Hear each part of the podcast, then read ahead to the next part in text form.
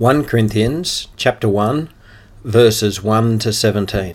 Paul, called by the will of God to be an apostle of Christ Jesus and our brother Sosthenes, to the church of God that is in Corinth, to those sanctified in Christ Jesus, called to be saints together with all those who in every place call upon the name of our Lord Jesus Christ, both their Lord and ours. Grace to you and peace from God our Father and the Lord Jesus Christ. I give thanks to my God always for you, because of the grace of God that was given you in Christ Jesus, that in every way you were enriched in him in all speech and all knowledge, even as the testimony about Christ was confirmed among you, so that you are not lacking in any gift, and you wait for the, for the revealing of our Lord Jesus Christ who will sustain you to the end, guiltless in the day of our Lord Jesus Christ. God is faithful, by whom you were called into the fellowship of his Son, Jesus Christ our Lord. I appeal to you, brothers, by the name of our Lord Jesus Christ, that all of you agree, and that there be no divisions among you, but that you be united in the same mind and the same judgment. For it has been reported to me by Chloe's people that there is quarrelling among you, my brothers. What I mean is that each one of you says, I follow Paul, or I follow Apollos, or I follow Cephas, or I follow Christ. Is Christ divided? Was Paul crucified for you, or were you baptized in the name of Paul? I thank God that I baptized none of you except Crispus and Gaius so that no one may say that you were baptized in my name. Oh, I did baptize also the house of Stephanas.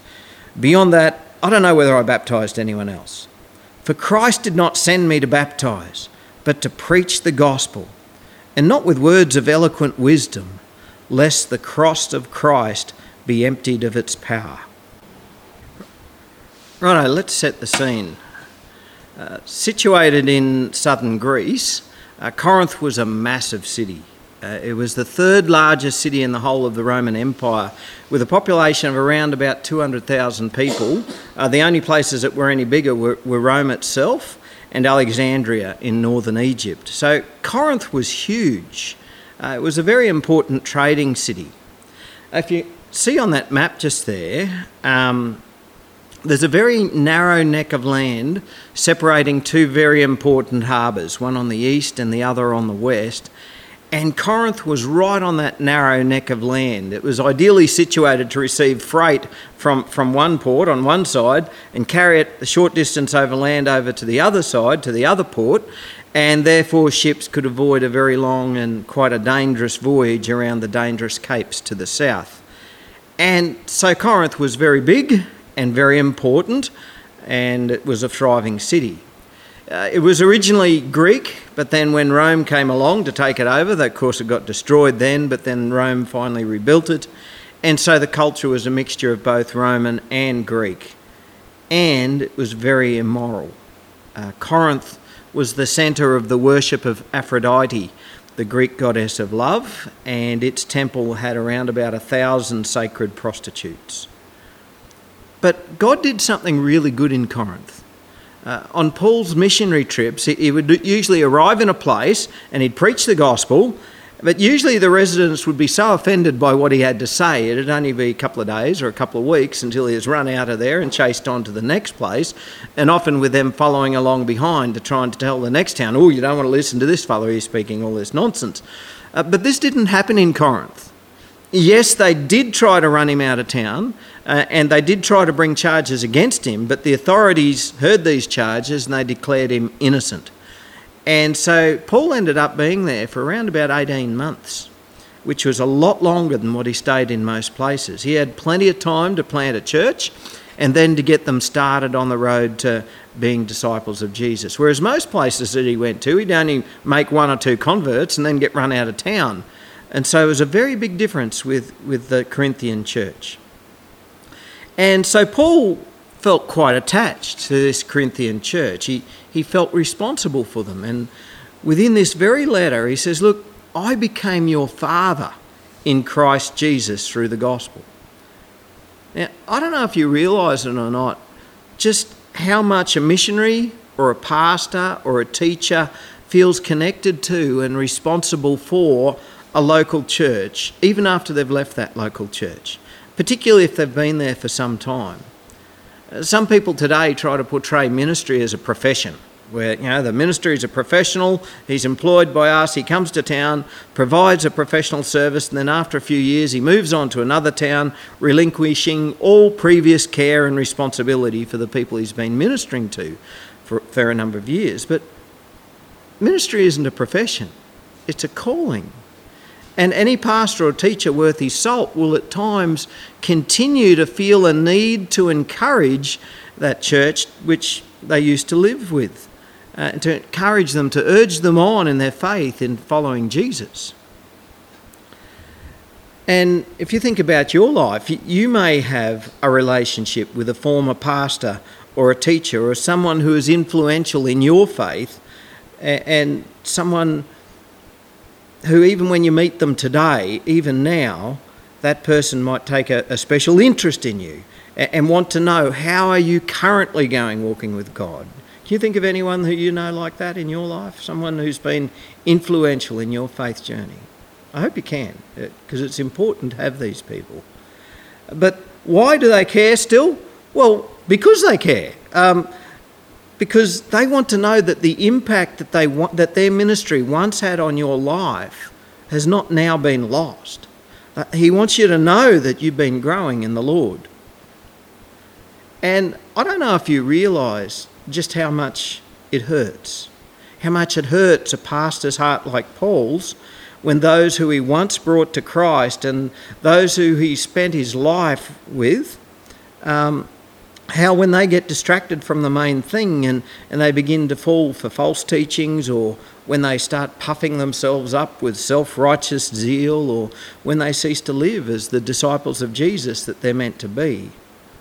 And as we studied this letter, we might see a different side of Paul to what we've ever seen before. Some of us, we sort of think Paul, he's a rough and tough, hard, hard line pastor, and, and what he says goes. Sometimes people feel like that about Paul, but as we read this letter that we've just begun, we're going to see some times where Paul just wears his heart out on his sleeve.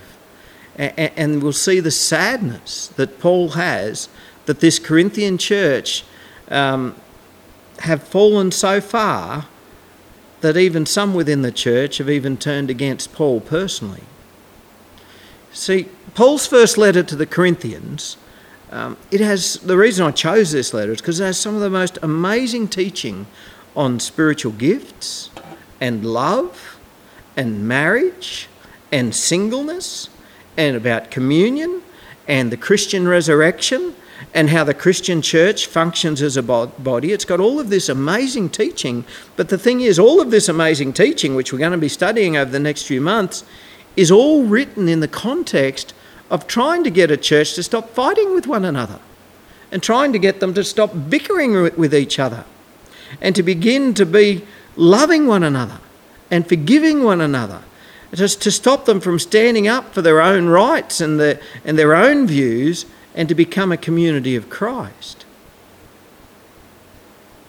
You know, some people feel that because divisions are evident in churches today, well, this must be a sign that the age of churches is a thing of the past and God doesn't want churches anymore. Rubbish. Divisions were happening in Paul's day. This is the first generation of churches. These are one of the first churches that had even begun. And this letter to the Corinthians is written for the very purpose of getting the Christian church in Corinth away from quarrelling and away from dividing and away from schism and to being the people of God together in one mind or one mindset and one judgment or, or one consent or, or a voluntary willingness to accept and love one another. Tuesday of this week just gone, the 31st of October, was a very important anniversary. Does anyone know what it was? Reformation. Yeah. And not just not just any old anniversary.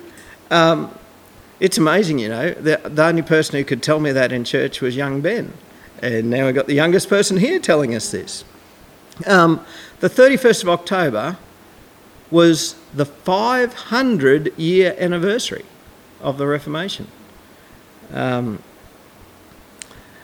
it's, it's 500 years since Martin Luther stuck his thesis on the door of the All Saints Church in Wittenberg, and this is the date which is recognised generally as the beginning of the Reformation.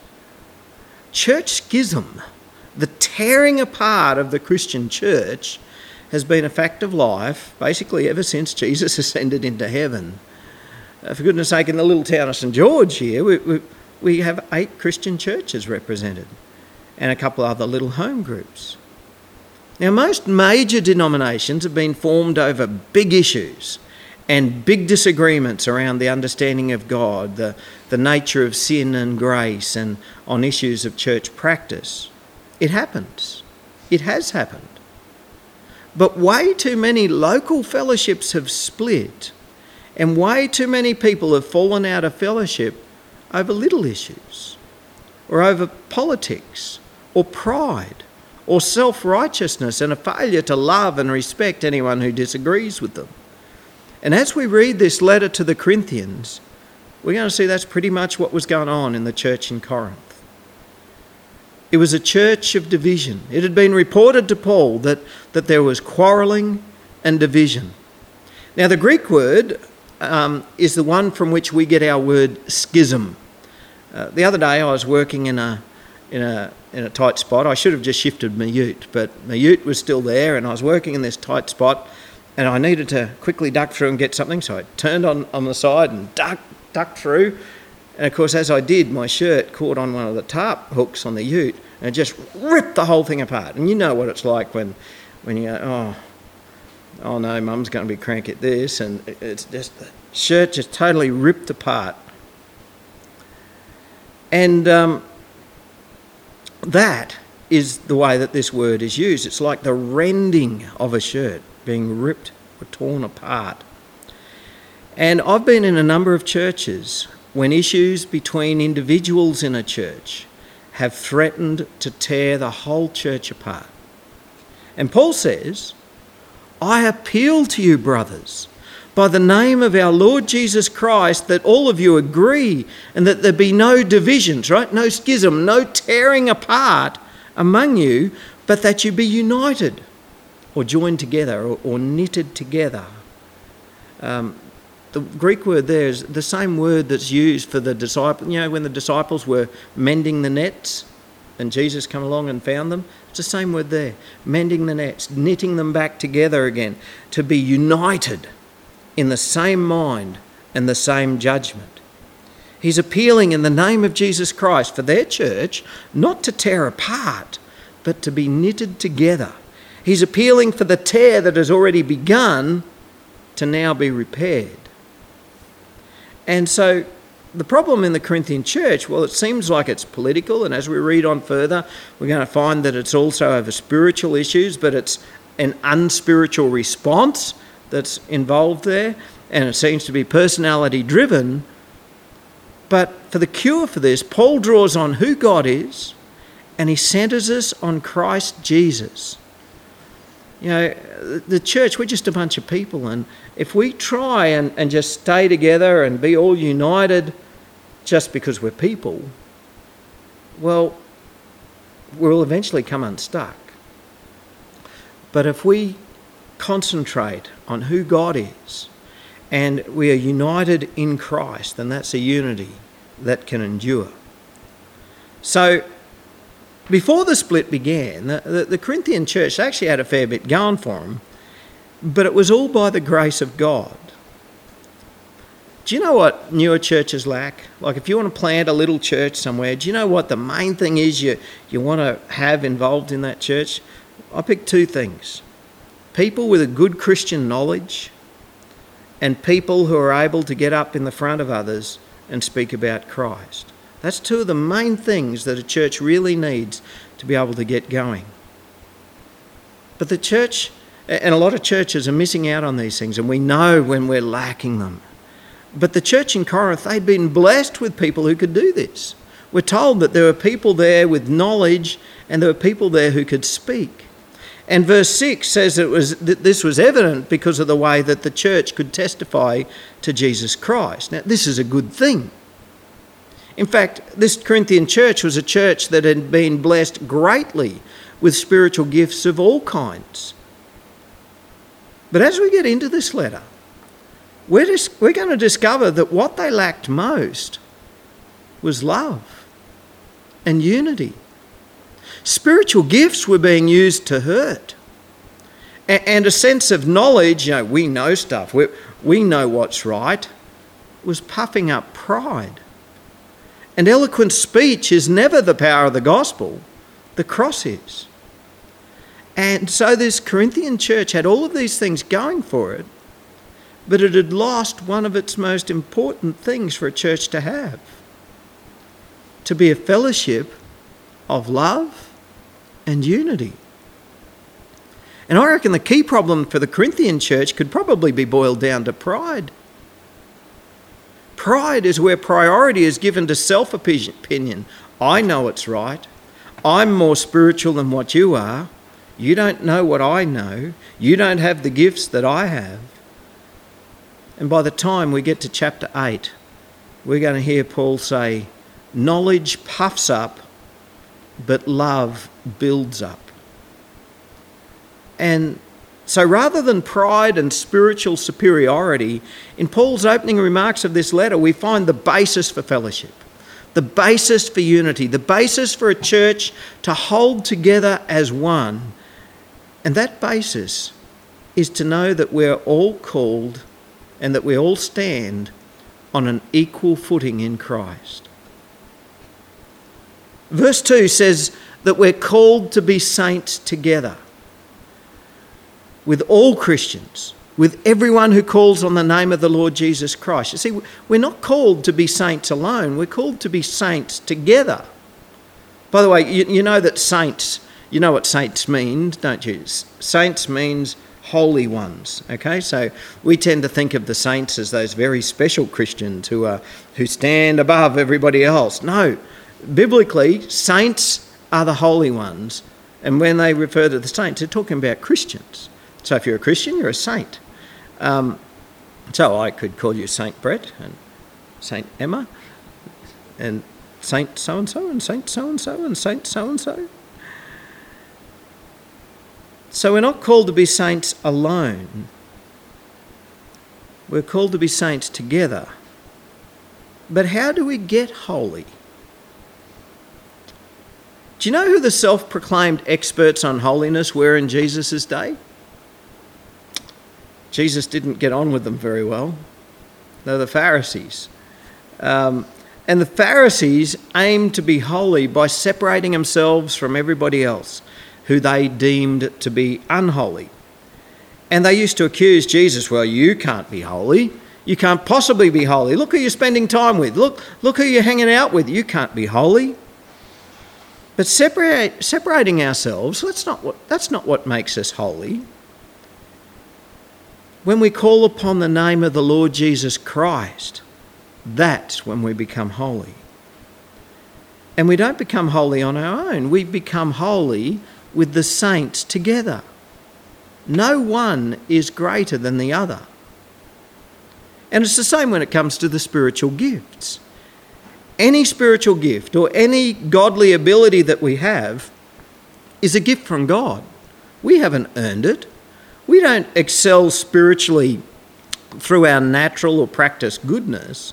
We can't claim a spiritually superior position because we have a certain spiritual gift that somebody else doesn't have. Even possessing Christian knowledge or eloquence in speech isn't something that we should have pride over, because that too is a gift of God. In fact, Paul said of himself that he didn't preach with eloquence. And I personally see that as a great source of encouragement because I'm not elegant, elegant eloquent. I'm not elegant either, by the way. Uh, I'm not eloquent. I, uh, only way I can manage to get some words out is because two reasons. I, I do a fair bit of practice trying to get those words out, but also because it's a gift of God. N- naturally, I cannot speak well, but God helps me to do it. And it's, came, it's also the same with knowledge. I don't know everything. When I'm preparing for a message, it takes a lot of time. It takes time to study the scriptures and to seek God and pray about it and read what other Bible teachers have to say and sometimes even listen to other messages given by other preachers to hear how they believe what, it, what they believe it means. And the fourth reason there's no room for pride in the church is every one of us are waiting for the coming of Jesus and while we wait, it's Jesus who maintains our guiltlessness. Verse 7 says, You wait for the revealing of the Lord Jesus Christ, who will sustain you to the end, guiltless in the day of our Lord Jesus Christ. The same Lord who sustains me is the same Lord who sustains you. Um, I can't sustain my own guiltlessness. It's good for us to try, but I fail often. Don't ask Robin, she'll tell you how often. But I fail living righteously, which is why I rely on Christ and his forgiveness to make me holy again. And it's the same with you. So I have no reason for pride that I'm being a better Christian than what you are. And you have no reason for pride that, oh, you're a better Christian than what somebody else is, because we're all in the same boat. None of us are holy except for what Christ has done. Verse 9 God is faithful, by whom you were called into the fellowship of his Son, Jesus Christ our Lord. What fellowship are we called into? What fellowship are you called into? What fellowship am I called into? The fellowship of Jesus Christ. What is the fellowship of Jesus Christ? Well, have a look around you. It's a small fellowship here today. But this is the fellowship of Jesus Christ. Right here. This is what you're called to. We were with the fellowship of Jesus Christ in St. George this morning. And then again, there were heaps of other little groups of fellowship of Jesus Christ in that town at the same time. These are your brothers and sisters in Christ. I am your brother in Christ. You are my brother or sister in Christ. God didn't merely call me or you to fellowship with Jesus. God called us to fellowship together as the fellowship of Christ.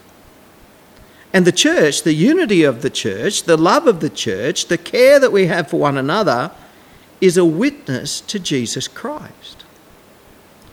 Jesus said, A new commandment I give to you that you love one another.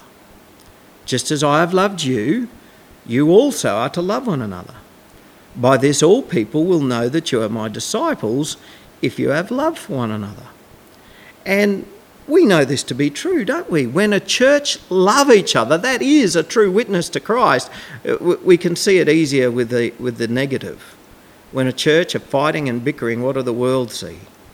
They just go, oh, they can't even agree with one another. They talk about love, but they can't love. You know, it's a real witness to Christ when we do love. Okay, so so this Corinthian church, despite its abundance of spiritual gifts and, and knowledge and eloquent speakers, it had become a church that was getting torn apart. It was, it was a church of factions where one would say, Well, I follow this teacher. And, they, and the other would say, Well, I follow this one. And another one would say, Well, I follow this teacher. And then somebody thinks, Right, well, I got the higher ground here. I follow Christ. You just watch what I'm doing. I'm following Christ, not these other teachers. But Paul said, What are you doing? Is Christ divided? All of these teachers are serving the one God. Christ isn't divided. But what if they were to lose their attitudes of superiority? What if they realised, hey, we all worship the one Christ, and without Christ, I'm nothing? What does Paul hope for that church in Corinth to be? Verse 10 is translated by different versions of the Bible quite differently, and the reason for this is some of the original Greek, it's quite difficult to find a matching word in the English. And so the English Standard Version says, I appeal to you, brothers, by the name of our Lord Jesus Christ, that all of you agree and that there be no divisions among you, but that you be united in the same mind and the same judgment.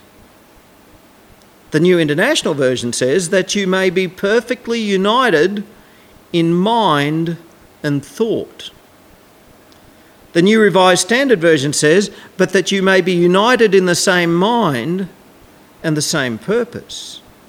See what I'm saying here? Like these words, they're all similar, but quite different in what they're saying there. One has judgment, another has thought, another has purpose.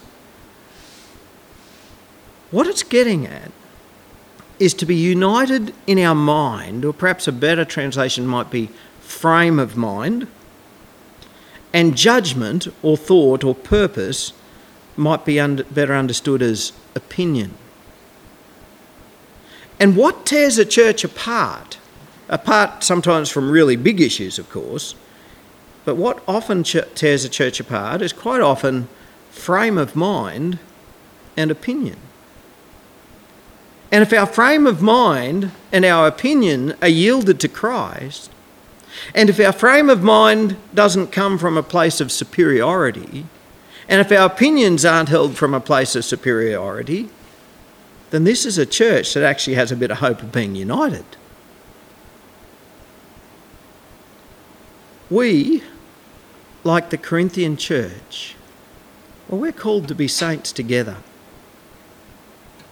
Self righteousness and attitudes of spiritual superiority are what destroy the Christian church.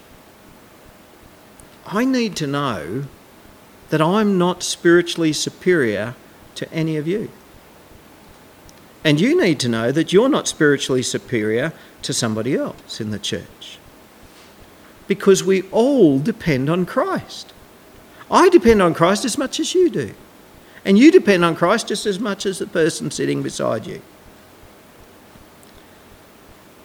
And don't we depend on each other? Don't I depend on you? And don't you depend on me? And don't you depend on each other? Let me tell you, if, if we don't depend on each other, that's pride. And unless we're depending on each other, we're not the fellowship of Christ. We're going to discover that as we get it further into this book. So I'm really looking forward to these studies in 1 Corinthians. My prayer is that as we humble ourselves, Christ will unite us and strengthen us to the end so that we will be blameless on the day of our Lord Jesus Christ. Let's pray.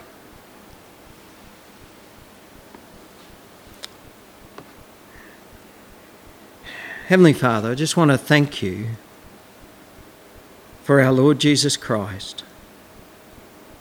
Lord, I want to thank you for the calling that you've given us to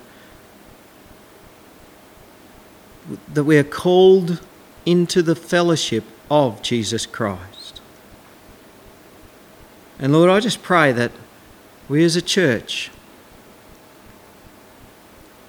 would be totally yielded to you. And Lord, that you would make us of one mind of one mindset, of one opinion, of one purpose, of one thought. And Lord, help us as a church to be witnesses to Christ by our love and unity with one another.